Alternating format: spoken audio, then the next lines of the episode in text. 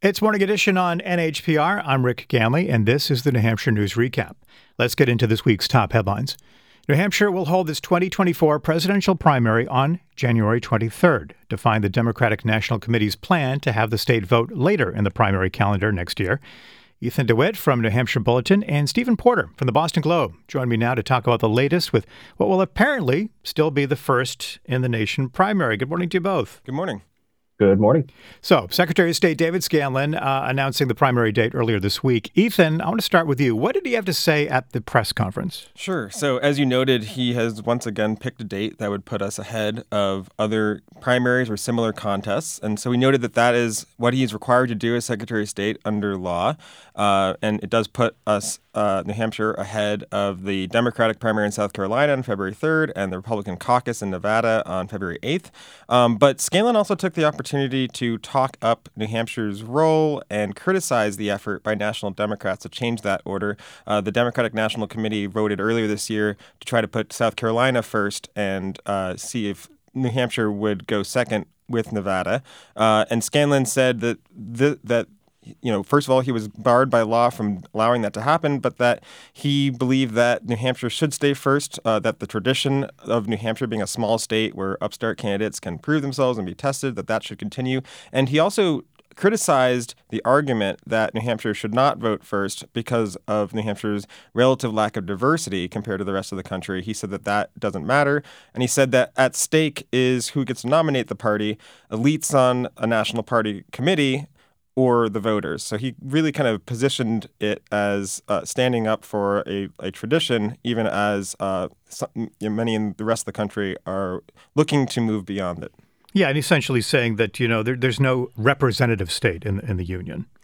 Yeah, and well, he he was just sort of he brought that argument up to kind of discount it and say that that is not why New Hampshire should be first. It shouldn't be an argument about diversity, that it should be about New Hampshire's historical role. Yeah. Um, and of course, that's been a, a, long debate, particularly on the Democratic side. Sure, yeah. And Steven, what does this mean for the Democratic primary in New Hampshire then, since the, the state is, is going against the DNC's wishes? What, what, what's going to happen here? Well, the biggest factor is whose name will be on the ballot or not on the ballot. Secretary Scanlon held up a, a, sample ballot at his press conference this week, one for each party. There were 24 names on the Republican ballot and 21 names on the Democratic ballot, and none of them say President Biden. Uh, remember, President Biden is the one who urged the DNC to push South Carolina ahead of New Hampshire in the 2024 lineup. So it would have looked a little funny for him to then turn around and compete as a declared candidate in the contest that he snubbed. There we go. He is skipping. Uh, the two Democratic challengers worth mentioning at this stage are author Marianne Williamson, who has been campaigning in New Hampshire, and Representative Dean Phillips from Minnesota, who announced his candidacy in Concord with a big press event on the final day of the filing period. Uh, but President Biden will will not be on the Democratic primary ballot here. I mean, what, what is you know the leading candidate in the primary, the incumbent president, not on the ballot? Ethan, how much of a difference could New Hampshire's rogue primary make then in a race as a whole? Uh, it depends who you ask. Republicans like Governor Chris Sununu are certainly making the argument that this is going to backfire on Democrats, that New Hampshire Democrats and independent voters who might lean Democratic are going to punish the Democratic Party for the for national uh, committee's decision to reshuffle, which did come from the president. This is a, a, an idea that President Biden had and really pushed for at the end of last year. So uh, the you know Republicans are saying this is this is going to be bad. Uh, Democrats have, in the state um, have bristled and criticized this decision, but at the same time, many of them are launching and supporting a write in campaign for Biden to win, anyways, uh, arguing that their beef is not with the president himself, but with the, the, the, committee, and that they still would like to demonstrate that New Hampshire can elect uh, the incumbent president, and, and, you know that New Hampshire Democrats will do that. So you have a little bit of a disconnect between uh, you know what the president is doing or not doing, as in he's not campaigning here, and what uh, some Democrats in the state are going to try to get voters to do, which is to vote for him anyways by writing his name in. Uh, and th- but then you also have some Democrats who are, are critical of this. Uh, I talked to Jim Splaine, the Democratic lawmaker, former lawmaker, who actually wrote the 1975 law that requires that New Hampshire uh, set its primary before any others. And he has been critical of Democrats for moving ahead with this writing campaign. He thinks they should move beyond Biden, and he's been critical of Biden as well. And he thinks that if the president win- does not achieve a majority because the writing campaign falls short, it'll be a similar uh, uh result as when President Lyndon Johnson in 1968 won just 50% of the vote. He was the incumbent president, but the, his write-in campaign only got to the 50% line, and Eugene McCarthy upstaged him with mm-hmm. a 42% second place finish. So some Democrats are, are wary of this write-in effort. And we should uh, point out, too, that uh, Joe Biden did do all that well in the last primary. Right, and yeah. so there's some question as to where New Hampshire Democrats go from here, and and I, the Democrats that I've talked to who, who support the write-in campaign say that they need to keep, they want to keep the energy going through November, so they're kind of holding their nose and uh, in some ways uh, yeah. and getting over this primary shuffle by supporting the president anyway, so that they can carry that forward to the general election. Yeah, uh, Steven, just uh, just briefly, the state could face some sanctions for going against the calendar set by the DNC. What would that look like?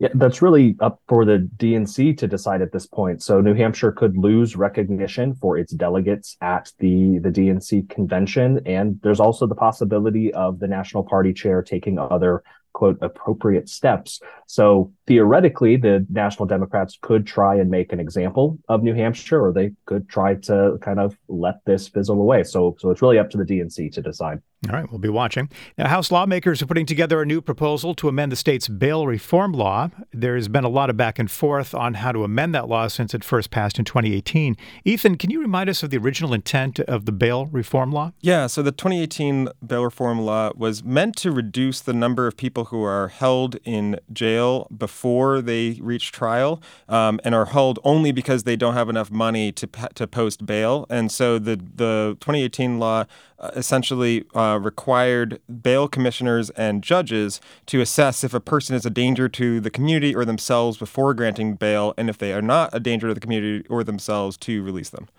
And why have lawmakers been dissatisfied with those changes that were made uh, to, to the bail system? The original bill passed with bipartisan support. Yeah, it did pass with bipartisan support. It had um, the top Republicans and Democrats in the legislature and the governor behind it. Um, what's happened in the years past is you've had a lot of uh, police departments who have complained that the law has allowed people to be released too quickly, that there are sort of repeat offenders who will be released and then kind of reoffend.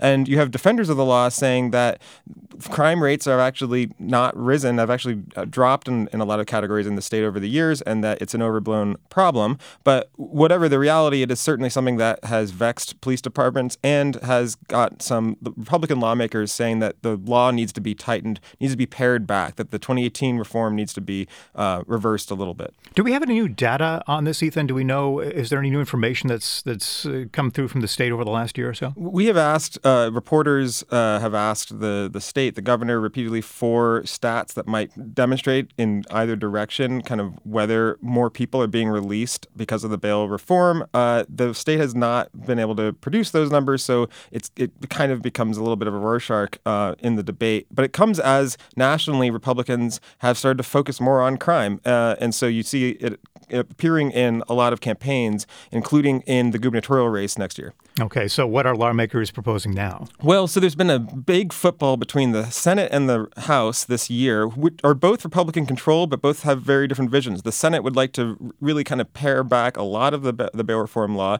The House is a lot more skeptical. You have some, uh, you know, sort of libertarian-minded Republicans who aren't going to go for a full-scale um, pullback. So this week we saw how the House Democrats and Republicans on a key committee come together behind a proposal that would meet the Senate part of the way uh, by essentially making some of uh, a number of violent offenses automatically uh, deny your initial bail meaning that you would wait for a judge. So you would probably wait one or two days uh, if you couldn't see a judge immediately. Under the current system, you can see a bail commissioner. Under this proposal, you if you were charged with a number of violent offenses, you would have to wait until the next time you could see a judge. And they've also uh, you know, proposed a number of other sweeping changes to the law, and we'll have to see if the Senate goes with that because the Senate has been uh, very skeptical of the House's efforts. They would like a much bigger bail reform pay. Yeah, we'll have to watch that. Now, the state Supreme Court heard oral arguments in a case this week over whether a former Claremont police officer's disciplinary records should be made public. Steven, uh, let's turn to you. Who is this officer and how did this case come about? So, Jonathan Stone was a police officer in Claremont until about 2006. He reached some sort of agreement with the city, um, and as part of that de- deal, he resigned, and the city listed um, no findings of wrongdoing in his file. Um, so, Stone, by the way, now serves in the New Hampshire House of Representatives. He's on the House Criminal Justice and Public Safety Committee, and he's also been serving on the city council uh, in Claremont. So, what changed was the New Hampshire Supreme Court issued a couple of decisions in 2020 that narrowed the scope of the information that police departments can keep from public view. So, after that happened, a reporter went and requested Stone's records, and Stone turned around and sued the city to to block the release of those records. So, that's really how uh, we wound up in, in court with this matter. Well, what's Stone's argument for keeping those records private? So his attorney argues, in essence, that the city is bound by that 2006 agreement and can't just decide now to release records that it had agreed to purge from his file. Um, the attorney also points out to points to that change in 2020 with the New Hampshire Supreme Court, uh, suggesting that the 2006 agreement came before that, and so there were certain assumptions built into that that should be taken into account. Um, and then lastly, even if these records are releasable, there's still uh, uh, supposed to be a balancing test that looks at the public's interest and compares that to any privacy interests that someone like Officer or former Officer Stone might raise, and then determines based on that balancing, uh, you, you, know, what should happen next. Yeah, what does the state's current right to know law say about access to, to police personal records? So there's this this misconception that I that I've run into frequently here uh, in New Hampshire when it comes to these police personnel records, and that's that police departments often think that if it's a personnel record, then it's exempt from disclosure under the right to know law, which is just not the case. So there is an exemption for internal personnel practices, but the Supreme Court ruled back in 2020 that that exemption narrowly covers certain records. So it, so it has more to do with rules and practices governing the agency rather than individual employees. So there are provisions that that, grant some uh, or recognize some some privacy rights for individuals, but it's not this umbrella of oh it's a personal record therefore it's it's non-public. So the state of the law these days involves uh, a lot of back and forth when requesting information from these public agencies. Okay so the supreme court has heard the arguments. We'll see what happens and there. When are we expecting a ruling on that I'm not sure. It, it usually takes uh, a, a, while for, yeah. for, the Supreme Court to issue its decision, so we'll just kind we'll of be watching wait, for that. Uh, watch and wait. Yeah, we've got uh, Ethan DeWitt and Steven Porter in the studio this morning. Ethan DeWitt, reporter for the New Hampshire Bulletin. Steven Porter, reporting for the Boston Globe. Thank you both for your time this morning.